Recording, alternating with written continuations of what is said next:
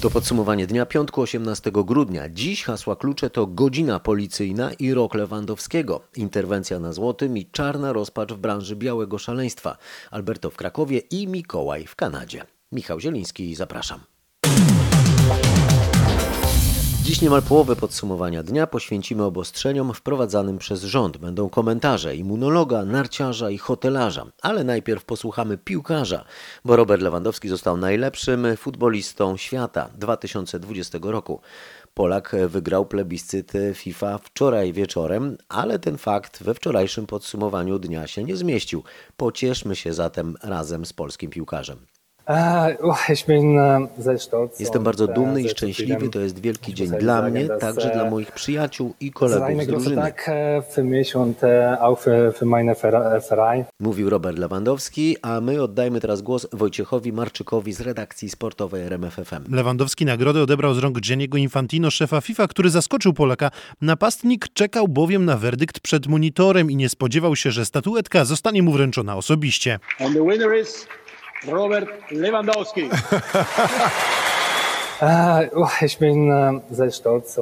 Jestem bardzo zadowolony, powiedział tuż po odebraniu nagrody mocno zaskoczony kapitan naszej reprezentacji. Lewandowski w finale plebiscytu pokonał Cristiano Ronaldo i Leo Messiego i jak sam podkreślił, wygranie tej nagrody właśnie w erze tych dwóch graczy jest szczególnie cenne. Z jaką przewagą nad rywalami wygrał Lewandowski? Kapitan reprezentacji Polski w głosowaniu wygrał zdecydowanie z Cristiano Ronaldo i Leo Messim. Polak zwyciężył w każdej z głosujących grup i w sumie otrzymał maksymalną liczbę punktów 52. Drugie miejsce zajął Ronaldo, który miał 38 oczek, a trzecie Messi, który zgarnął 35 punktów. Po gali kapitan reprezentacji podziękował kibicom, którzy brali udział w głosowaniu. Dziękuję wszystkim kibicom, którzy mnie wspierają, którzy oddali na mnie głosy, którzy wierzą we mnie i zawsze wspierają, bo to jest dla, dla mnie wspaniałe, fantastyczne wsparcie, które doceniam. Mówił Robert Lewandowski, który znalazł się również w najlepszej jedenastce FIFA. Robert Lewandowski jest pierwszym Polakiem, który zdobył to prestiżowe indywidualne wyróżnienie w piłkarskim świecie. Podkreślmy to jeszcze raz. Większym sukcesem indywidualnym może być chyba tylko tytuł króla strzelców mundialu.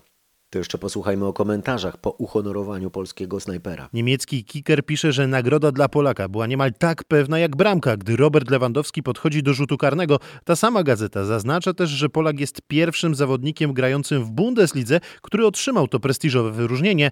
The Sun zaznacza, że Lewandowski pokonał zdecydowanie Messiego i Ronaldo, którzy razem mają na koncie 11 złotych piłek. Niezadowolona mina i założone ręce słynnego, ale nie ze skromności, Cristiano Ronaldo stały się powodem wielu komentarzy w internecie. W Polsce wśród memów pełnych radości po zwycięstwie Polaka można też znaleźć zdjęcie Ronaldo podpisane Teraz to ja już nie chcę tej nagrody. Tego nie było od wielu lat. Narodowy Bank Polski prawdopodobnie podjął dziś interwencję w celu osłabienia złotego. Prawdopodobnie, bo to nieoficjalne informacje. Złoty rzeczywiście zaliczył dziś gwałtowny, mocny zjazd. Euro, dolar i frank drożały w pewnym momencie o 7-8 groszy.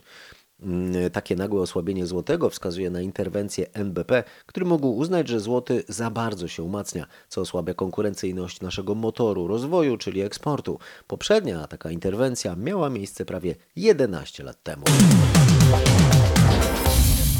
Gdybyśmy nie wprowadzili nowych drastycznych ograniczeń, to mielibyśmy za miesiąc trzecią falę zakażeń koronawirusem, twierdzi rzecznik Ministerstwa Zdrowia Wojciech Andrusiewicz. Jeżeli teraz rozpoczęlibyśmy marsz w kierunku trzeciej fali, to mielibyśmy poważną szansę na przekroczenie granicy 30 tysięcy zakażeń na dobę, dojścia nawet do 40-50 tysięcy zakażeń na dobę, a tym samym uzyskalibyśmy efekt niewydolnej służby zdrowia. Przypomnę, że wczoraj rząd ogłosił, iż od 28 grudnia całkowicie zamknięte zostaną hotele, stoki narciarskie i większość sklepów w galeriach handlowych. Dodatkowo w Sylwestra między 19 a 6 rano będzie zakaz wychodzenia z domu. Wirusy lubią styczeń i luty, mówi premier i zapowiada nawet wprowadzenie godziny policyjnej. W wywiadzie dla Wirtualnej Polski Mateusz Morawiecki powiedział, rozważamy wprowadzenie dalej idących restrykcji, również dotyczących przemieszczania się. I dodał, że takie rozwiązanie wiązałoby się z koniecznością wdrożenia nowej legislacji oraz, że trwają już w tej sprawie konsultacje polityczne, w tym z prezydentem.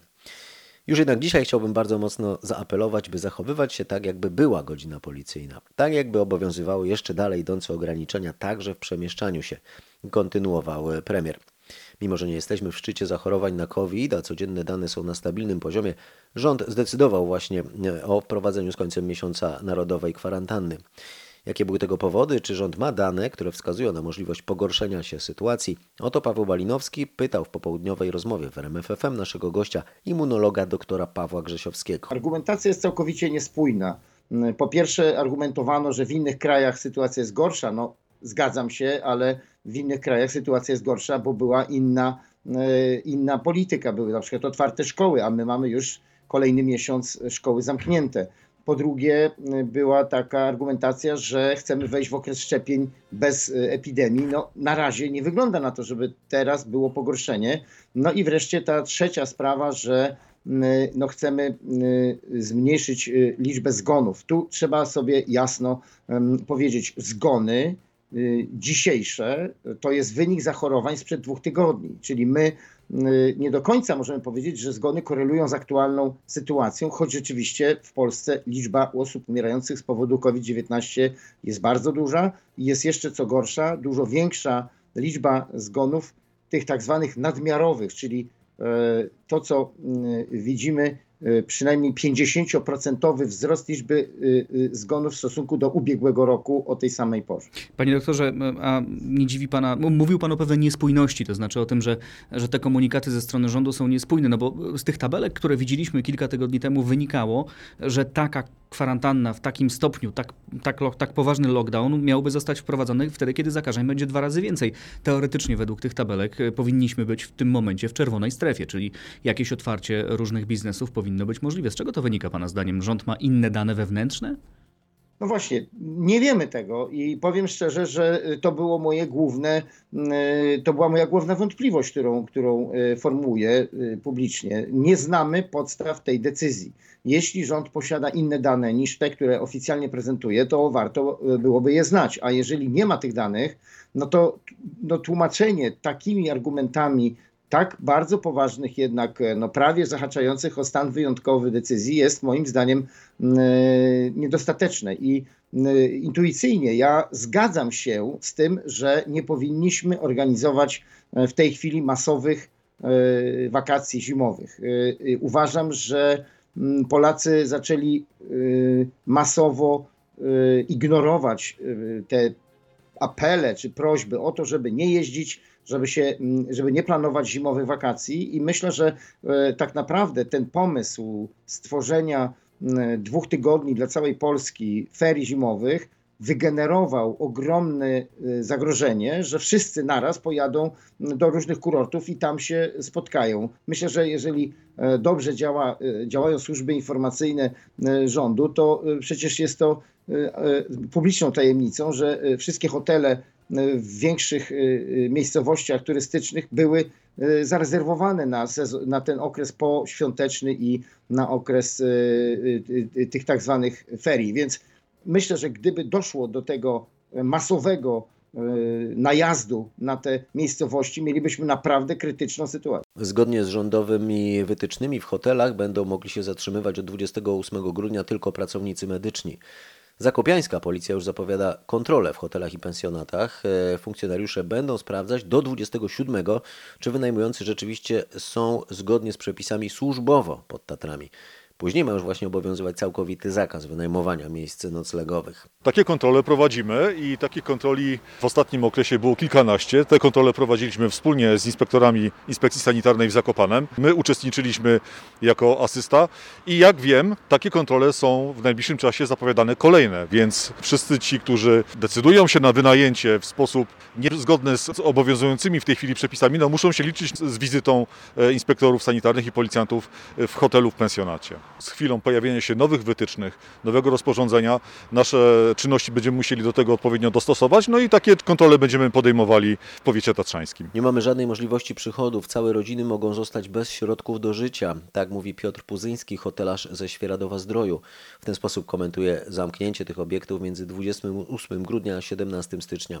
My w tej chwili mamy jeszcze pieniądze na wynagrodzenia grudniowe, a co będzie dalej do tej pory nie wiadomo, zwłaszcza, że tarcza 6.0 nie obejmuje zakresu działalności hoteli. Miesięcznie potrzebuje na pokrycie kosztów takich y, stałych około 300 tysięcy złotych. A w tej chwili no nic nie wpływa. Nie wiem dlaczego u nas zawsze musi być tak, że najpierw jest decyzja o zamknięciu, a potem dopiero myśli się, czy obiecuje się, że będą środki pomocowe. Powinno być zdecydowanie odwrotnie. A dziś w Szczyrku ruszył sezon narciarski. Wyciągi będą działać przez ponad tydzień. Do Szczyrku wybrał się więc nasz reporter Marcin Buczek. Nie zgadzam się, ponieważ y, ci wszyscy ludzie potrzebują pieniędzy, potrzebują tego, żeby tu przyjeżdżali turyści.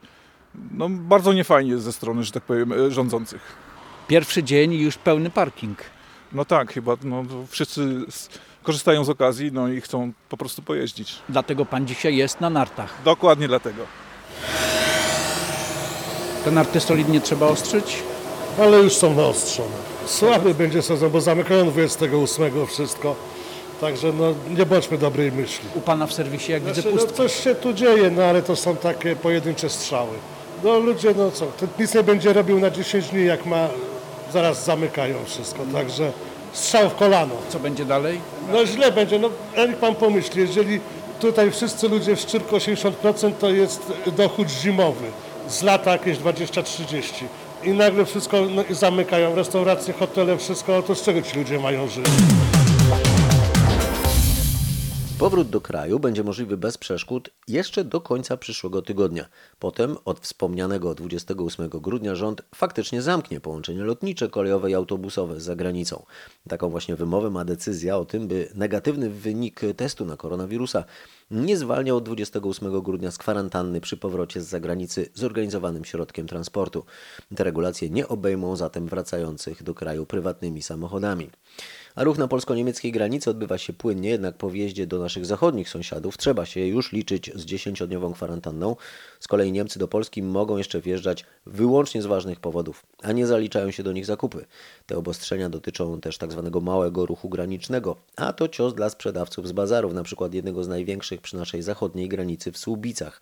Wybrał się tam nasz reporter Mateusz Chłystów. Część z pracujących tu osób ma nadzieję, że klienci z Niemiec zaryzykują kwarantannę i przyjadą tu jeszcze w weekend. Niektórzy mają taki towar, że dzisiaj trzeba zamówić, żeby jutro go sprzedać. A jak nikt nie przyjedzie, no to ten towar gdzie? Jak pieczywo na przykład, nie ja mam, nie? Zostanie pan z towarem? Nigdy nie ma, że do zera się wyprzedaje. Na pewno będzie dużo więcej. Bardziej, że się zaopatrzyło przed, nie wiedząc o tym, że no, taka będzie sytuacja, jaka jest. Nie? Mówili mi sprzedawcy na bazarze w Słubicach. Pośród kilkuset punktów handlowych i gastronomicznych otwartych jest zaledwie kilkanaście. Klientów nie ma praktycznie wcale. Nastawialiśmy się, że będzie ich dużo z uwagi na to, że sklepy przemysłowe w Niemczech zamknięte, a tu zrobili szpasa i nie ma ich wcale. Wjazd do pobliskiego Frankfurtu jest otwarty, ale każdy przekraczający most graniczny musi się liczyć z wyrywkową kontrolą prowadzoną przez niemiecką policję i służby celne. Liczyliśmy się z tym, mówią animatorzy kultury w reakcji na przedłużenie zamknięcia kin y, i teatrów. Placówki kultury mają być nieczynne do 17 stycznia. Nasza dziennikarka Katarzyna Sobiechowska-Szuchta sprawdzała, jak kultura radzi sobie w tym trudnym czasie. Kina studyjne przeniosły się na platformę internetową, zapraszają tam również festiwale. Dystrybutorzy pierwsze premiery w kinach planują nieśmiało dopiero na koniec stycznia, tak będzie na przykład z Wonder Woman. Teatry kupiły profesjonalne narzędzia do streamingu spektakli. Branża muzyczna i teatralna powoli dostaje właśnie wypłaty z Funduszu Wsparcia Kultury po miesiącu od ogłoszenia, a następnie wstrzymania po kontrowersjach wokół dziwnego algorytmu, który przyznał duże pieniądze również bogatym celebrytom. Kwoty są mniejsze dla wszystkich, nowe zasady bliżej nieznane. Ministerstwo Kultury wciąż nie publikuje nowej, zweryfikowanej listy beneficjentów. A sukces, bo udało się zdobyć 400 milionów dla artystów, zamienił się w wizerunkową porażkę. Nie ma szkoły, basenu, siłowni, nie ma ferii, wyjazdów, nart. Co robią dzieci? Co robi młodzież? Siedzą przed ekranami. W czasie pandemii wydłużył się czas spędzany przez przeciętnego nastolatka, a także młodsze dzieci na graniu w gry na komputerach i konsolach. Jednak jeśli czas poświęcony na granie przekracza średnio 3 godziny dziennie, to przeradza się to w uzależnienie. Jakie jeszcze są objawy takiego uzależnienia? Y, O tym psycholog Magdalena Cieśluk-Toczek, z którą rozmawiała nasza dziennikarka Marlena Chudź. Uzależnienie od, od internetu dotąd nie zostało opisany w obecnie obowiązującej klasyfikacji chorób psychicznych. Ważne jest, myślę, żeby zaznaczyć, że to nie sam fakt angażowania się w jedną z tych czynności stanowi przejaw patologii, ale nadmierna intensywność ich podejmowania i negatywne konsekwencje, jakie ponosi jednostka i jej otoczenie. To, co powinno nas zaniepokoić w zachowaniu dziecka, to na przykład dziecko nie uważa, że to jest jego problem. Kłamie na temat grania. Problem zaczyna się wtedy, gdy dziecko gra powyżej 20 godzin tygodniowo. Późno chodzi spać, wykrada się na granie w nocy, ma problemy ze wstawaniem rano do szkoły, jest coraz bardziej wyizolowane, wycofuje się z realnego świata rówieśników, wchodzi w spory i kłótnie w związku z graniem, z rodzeństwem, z rodzicami. Czas grania systematycznie w ciągu ostatniego roku obserwujemy, że wzrasta. Takie dziecko może na przykład spędzać dużo czasu w poszukiwaniu w internecie tematów związanych z graniem. Przyznawać może, że gra poprawia mu nastrój, a natomiast gdy nie gra, jest rozdrażniony. Myśli o graniu codziennie, gra codziennie. Objawem może być też to, że wcześniej był dobrym uczniem, teraz ma kłopoty, czy też e, stracił zainteresowanie innymi aktywnościami życiowymi, hobby jakimś wcześniejszym, ulubioną zabawą, sportem. Bardzo ważnym sygnałem jest to, że rodzice mają za sobą jakieś nieudane próby ograniczenia dziecku grania. Oprócz też takich e, objawów psychologicznych mogą też wystąpić objawy somatyczne. E, od e, ignorowania takich podstawowych potrzeb biologicznych, takich jak jedzenie, spanie, higiena osobista, poprzez różne problemy zdrowotne, takie jak przybieranie na wadze, czy też utrata wagi, suche lub napięte oczy, bóle głowy, bóle kręgosłupa, zespół cieśni e, nadgarstka, czy też ogólne przemęczenie bądź wyczerpanie. Skoro mówimy o grach komputerowych, trudno dziś nie wspomnieć o Cyberpunk 2077, akcję polskiego producenta gier komputerowych, y, który wypuścił Cyberpunka, CD Projekt, straciły dziś na giełdzie kolejnych 12%. Skąd tak głębokie dalsze spadki, wyjaśni Krzysztof Berenda. I to jest ogromny problem. Firma Sony dzisiaj w nocy wycofała Cyberpunka ze sprzedaży w sklepie internetowym PlayStation, czyli nie można kupić tej gry w formie cyfrowej bezpośrednio z poziomu konsoli, a to jest jeden z najpopularniejszych kanałów sprzedaży. Sony tłumaczy to troską o utrzymanie satysfakcji klientów. Mówiąc wprost, to oznacza, że Sony uznało, że cała ta gra jest niegotowa, że ma za dużo błędów i że no, za bardzo nie da się na konsolach w to grać. Gra zostanie przywrócona do sprzedaży, gdy zostanie naprawiona, a to ma nastąpić najpóźniej w lutym. Niezadowoleni klienci mogą oddawać grę, także kupioną cyfrowo, i domagać się zwrotu pieniędzy. To nie jest scenariusz kolejnej gry komputerowej. Członka sycylijskiej rodziny mafijnej zatrzymali w Krakowie policyjni łowcy cieni z Centralnego Biura Śledczego Policji. 40-letni Alberto C. był poszukiwany europejskim nakazem aresztowania. Za co ścigano zatrzymanego, o tym Krzysztof Zasada. Za udział w grupie przestępczej o charakterze mafijnym należy on do rodziny Laudani z sycylijskiej Katanii. Jej członkowie są podejrzani m.in. o wymuszenia, lichwę, przetargowe oszustwa i nielegalne posiadanie broni. Alberto C. wpadł w jednym z krakowskich hoteli. Był całkowicie zaskoczony, gdy do jego pokoju zapukali funkcjonariusze CBŚP i chwilę potem obezwładnili go rzucając na podłogę. Z ustaleń włoskich śledczych wynika, że był on bardzo wysoko postawiony w mafijnej strukturze. Oprócz niego w tym tygodniu we Włoszech Gwardia Finansowa zatrzymała 17 członków rodziny Laudani. Podwyżki płac dla polityków, ale nie w tej kadencji i dopiero gdy gospodarka odrodzi się po pandemii, to propozycja senatora Jana Filipa Libickiego z PSL. Senator był gościem Roberta Mazurka w porannej rozmowie RMFFM i mówił, że sam jest zwolennikiem podniesienia uposażeń polityków.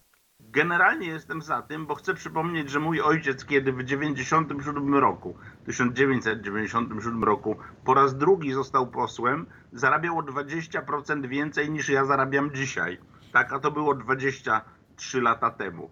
Ja sobie zdaję sprawę, że jest okres pandemii i że to mogłoby być pewną niezręcznością, więc moim zdaniem należy uchwalić podwyżki, ale ja bym wstawił dwa elementy do tej do tej ustawy o podwyżkach. Pierwsze rozwiązanie było, mogłoby być takie, że to obowiązuje od następnej kadencji, tak, czyli że nie uchwalamy tych podwyżek dla siebie. A drugie rozwiązanie, moim zdaniem, dla którego byłoby większe zrozumienie wśród parlamentarzystów, to jest takie, że zapisujemy w tej ustawie, że w momencie, w którym GUS mówi, że PKB Polski wróciło Ja rozumiem, do stanu dobrze. sprzed pandemii, to wtedy te podwyżki wchodzą w życie. W Polsce wiceministrami zostają młodziaki, ludzie dwudziestoparo, trzydziestoletni, którzy nie mają rodzin na utrzymaniu, bo ich by nie było stać.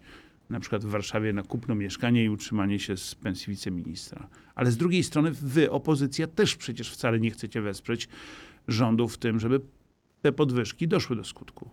No proszę pana, no to nie jest tak, bo po pierwsze, jak pan pamięta, ja wielokrotnie i wprost wypowiadam się za podwyżkami, tak? I pod, podtrzymuję to w pana audycji, że jestem zwolennikiem takiego rozwiązania. Wolałbym, żeby były wprowadzone te warunki, o których mówiłem. To No jest... tak, ale kiedy, kiedy, kiedy pani minister wtedy jeszcze Bieńkowska mówiła, że trzeba być idiotą, żeby za takie pieniądze zarabiać, to rzeczywiście forma była dość bulwersująca, ale w gruncie rzeczy ona miała wiele racji. No niech pan znajdzie teraz na przykład y, nowego kandydata na głównego inspektora sanitarnego. Otóż y, wedle wymagań ustawowych musi to być lekarz. No nie może to być dzieciak, przepraszam, tuż po studiach, tylko to powinna być figura z, jakąś, z jakimś doświadczeniem. Kto z nich pójdzie pracować za 6 tysięcy na rękę? No jest to, no jest to absurd, panie redaktorze. I, no, No ja dlatego wszyscy tyle, chcą no, uciec do Ja, Brukseli, bo tam są pieniądze, no. ja, no, no to jest pierwszy element, że w związku z tym co 5 lat odbywają się wyścigi po pieniądze, no tak to, tak bym to określił. Natomiast jest kwestia druga, no ja mogę powiedzieć tyle, no gdyby nie było tak, że kiedy było głosowanie w Senacie, to leżałem w szpitalu na COVID, no to bym głosował za tymi podwyżkami, które przeszły wtedy w Sejmie, a zostały odrzucone w Senacie. Na wniosek najważniejszego z kanadyjskich polityków, Justina Trudeau, tamtejsze Ministerstwo Transportu wydało oficjalny komunikat o zgodzie na przeloty Świętego Mikołaja w przestrzeni powietrznej Kanady. Jak poinformował minister transportu Mark Garneau, sanie Świętego zostały poddane przeglądowi, a jego licencja pilota jest aktualna. Ponadto, jak zapewniono w komunikacie, Santa myje ręce i zachowuje odległość dwóch metrów od elfów. Zakrywa twarz, gdy nie, da się zachować odległości. Zainstalował również aplikację COVID Alert na swoim telefonie. Może i zainstalował, ale jak zakrywa skutecznie twarz, nosząc taką brodę? To dziś wszystko. Dziękuję za uwagę i życzę zdrowia.